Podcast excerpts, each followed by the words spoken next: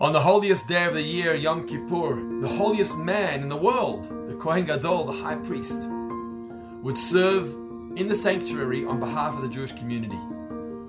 The Torah tells us how he, would interchange between his white clothing and his gold clothing and vice versa.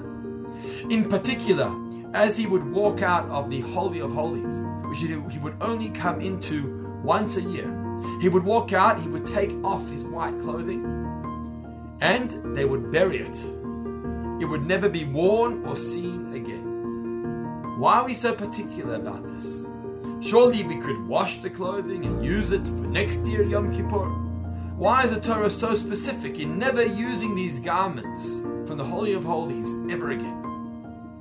Well, the role of the Kohen Gadol was to represent the Jewish community in a process of teshuvah, of repentance, and to bring atonement and forgiveness for them.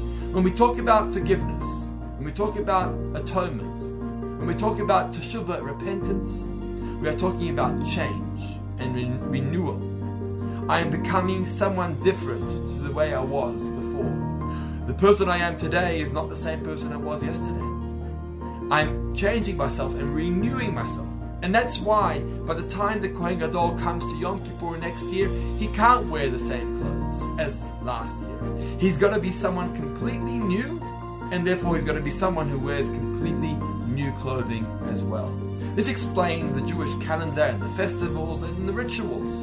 Every year we celebrate Pesach, and every year we celebrate Yom Kippur and Rosh Hashanah and Sukkot and all the other festivals and rituals. But the answer is, it's not the same.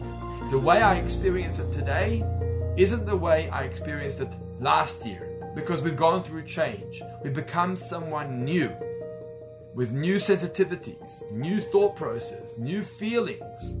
Just like the Kohen Gadol when he would come in to the Holy of Holies on Yom Kippur. Shabbat Shalom.